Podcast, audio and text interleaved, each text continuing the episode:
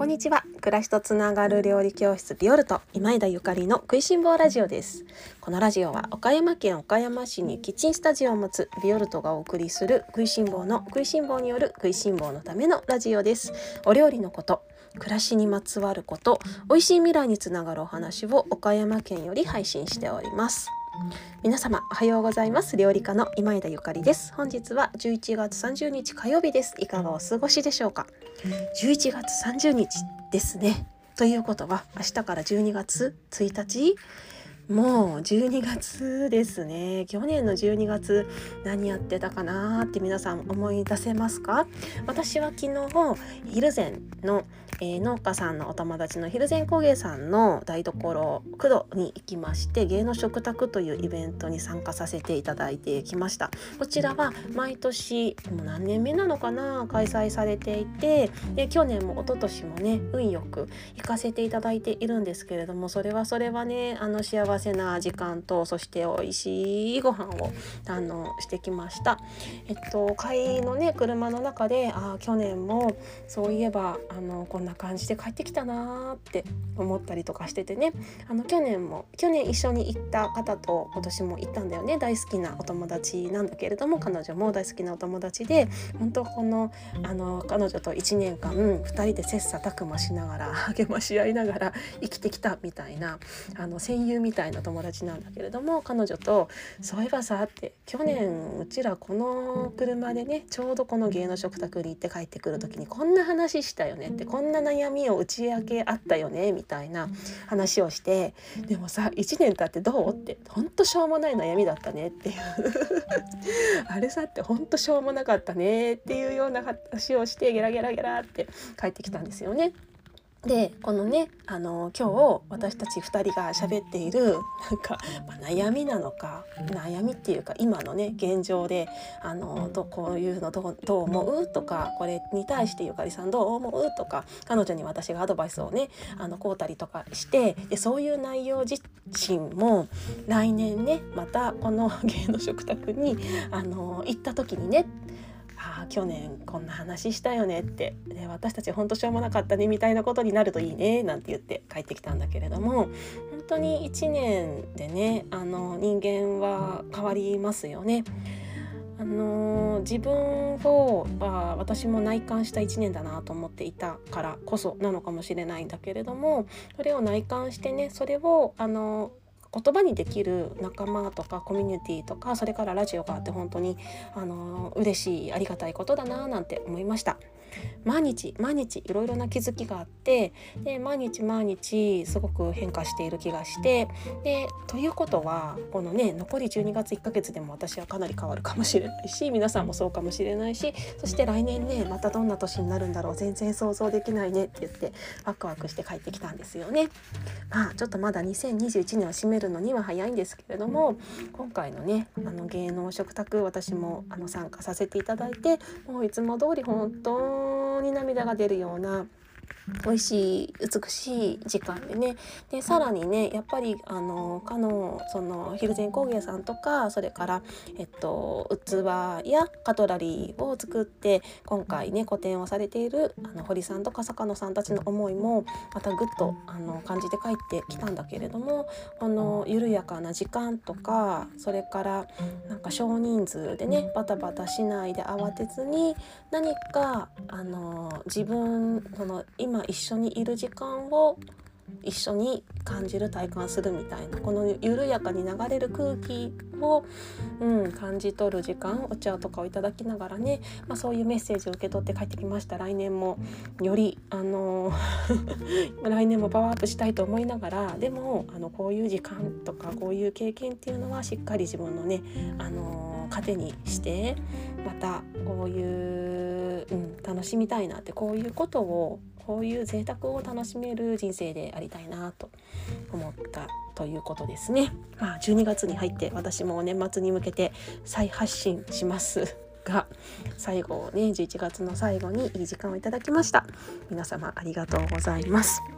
というわけで、えー、今日の本題に移らせていただきますね。今日の本題はゆかりママに育てられたこの味覚は今というテーマです。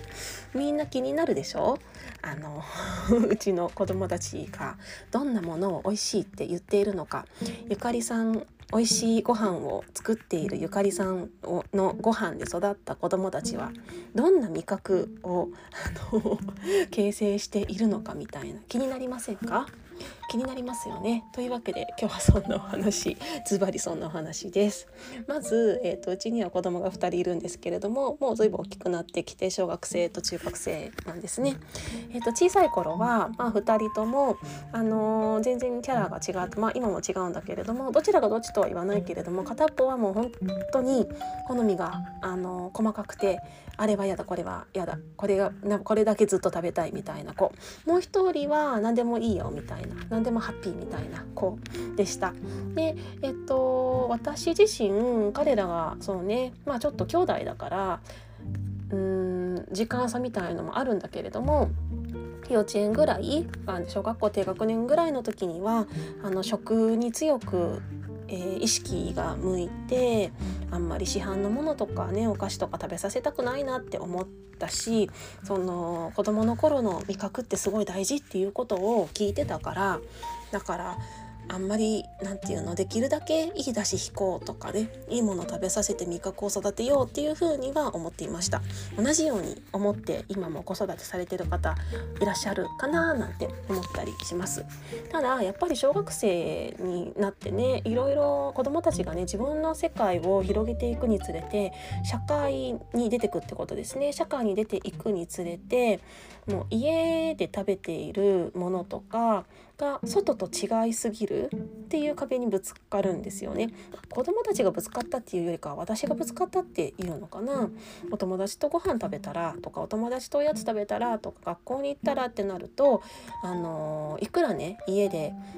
食べ物おやつとかあの野菜とかにこだわっていたとしても外ではなかなかそういうわけにはもちろんいかなくって。ででもそれもあのバランスだよなって。私自身あのお友達とね出かけたりするのが大好きでそしてお友達とご飯を食べに行くっていう時間が本当にご褒美なのでなんかそういうお友達と何かを時間を共有するご飯を一緒に食べるっていうことを楽しんであのもらえる人生にねあのできればなったらいいなって思ったから途中からはね特に口出しせずにあの何でも食べさせてきました。だからそうね友達とファーストフードに行ったりとかしてあのお母さんちょっと明日友達とあのマック行きたいんだけどみたいな「あ行ってらっしゃい」って言ってで行くしそれからコンビニとかでお菓子買いたいんだけどさあどうぞって言ってまあ、ちょっと買いすぎてたらねちょっと買いすぎでしょなんて言ったりするんだけれどもまあいろいろな味を知っていますね。であのまあそれで今のところは元気に育っているし実は虫歯がなくって、まあ、それだけがねちょっと不思議なんだけどね。虫歯がないのが不思議なんだけれどもただね虫歯がないことに関してはたまたまだったのかもしれないしもしくはまああのお菓子をねそういうコンビニとかスーパーのお菓子をあまりあもう自由に食べて食べさせているとはいえもしかしたら一般的な子どもたちよりかは食べてないのかもしれないしそれから飴とかガムとか、えっと、ジュースみたいなものは確かに、まあ、ジュースは確実に少ないですね。ジュースを飲む回数がすごい少ないからもしかしたら虫歯ってジュースとかそういうずっと口に入っているような飴とかキャンディーとかの原因が大きにあるのかなとも思ったりします。で話は戻ってねで今あの子どもたちはあのどんな感じかっていうと何でも美味しく食べれるっていう感じ、まあ、もちろん好き嫌いはあるので例えば私がねもうあの青菜を 中華炒めみたいに青菜だけバッて出したりすると「えー、お母さんまたこれ」みたいなもう 僕なんか青菜嫌だとかなんかもうもっと人参食べさ食べなさいとか言ったらもう人参はなんかあのサラダだったらいいんだけれども煮物は嫌だとかもいちいちうるさいんですけれどもいちいちうるさいけれどもまあ一応あの何でも食べれます。でだから給食とかもね普通に何でも食べているんだけれどもでも逆にその家族の中で誰が一番食べ物に文句を言ってるかっていうといや私かもっていうさいやお母さん一番食べ物に文句言ってるっていうかさ私が一番せあの食べるものの視野が狭いんですよ。例えば子供たちはあのスーパーで買ったパンとかなんか菓子パンみたいのも美味しいって食べるけど私はスーパーで買った菓子パンはどうしても美味しいって食べないし食べれないしカップラーメンとかも美味しいっていう風にはあんまりならないしだから食べないんだけれどもでお母さんは「うん大丈夫お母さんはそれいらない」っていうものが多いけど子供たちは私が作ったものも美味しいしスーパーとかで買ったものも美味しいしだからまあ美味しいものがいっぱいあっていいねって 思ったりするんだけどね。でこんなお母さんに育てられちゃうとねやっぱり、あのー、そういう何でも美味しい。スーパーで買ったものも美味しいしお母さんが作ったものも美味しいんだけれども私があまりにも野菜のうんちくとかそれからお米の品種とかいろいろ言ったりねボソボソっと言ったりするから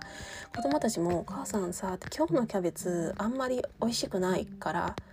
無理」とか「今日のあの青菜はすごい甘くて美味しい」とかあの今日は今日はこうこうこうだねとかそういうキャベツが嫌なんじゃなくて今日のキャベツはみたいな風に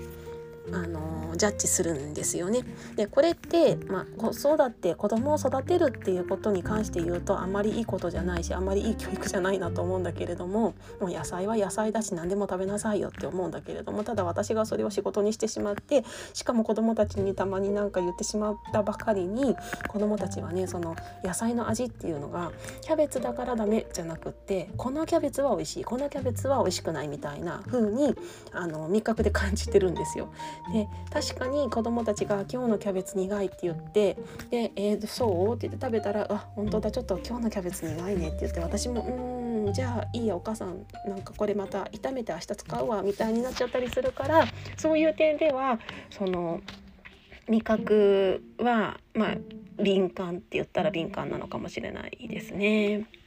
いやいい悪いかは分かりません。分かんない。ただその何でも食べれたら本当はいいことだよなとも思うけれども親の職業のねそうでせいでねこうなってしまってまあちょっとどうなのかなと思いつつもただまあバランスよく、えー、外で食べるご飯もあのファストフードもめちゃくちゃ美味しいしかといってお母さんが作ったあのホームメイドのハンバーガーもめちゃくちゃ美味しいっていう、まあ、その美味しいっていう種類がいろいろあることを知っているのでまあ良かったなと思ってます逆にこれがなんかお母さんの作るご飯は美味しいけれども外で食べるハンバーガーはもうまずくて食べれないとか外で食べるうどんはまずくて食べれないとかなんかそうなってしまっていたらねもしそうなってしまっていたらちょっとゾッとしますかね。このね「食いしん坊ラジオで」あの私はみんなに本当の美味しさとか本当の豊かさみたいなものを伝えていきたいなと思って発信したりとかね料理教室を、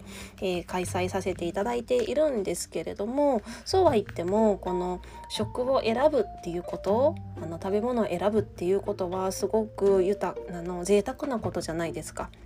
もうもう全世界の人たちがそうなってたらいいなとは思うけれども今現在はそうじゃなくてだからこうやってね食べ物を選べるっていう立場にいるっていうことはすごく贅沢なことなので、まあ、そういうことね今一度あのちゃんと胸に置きながら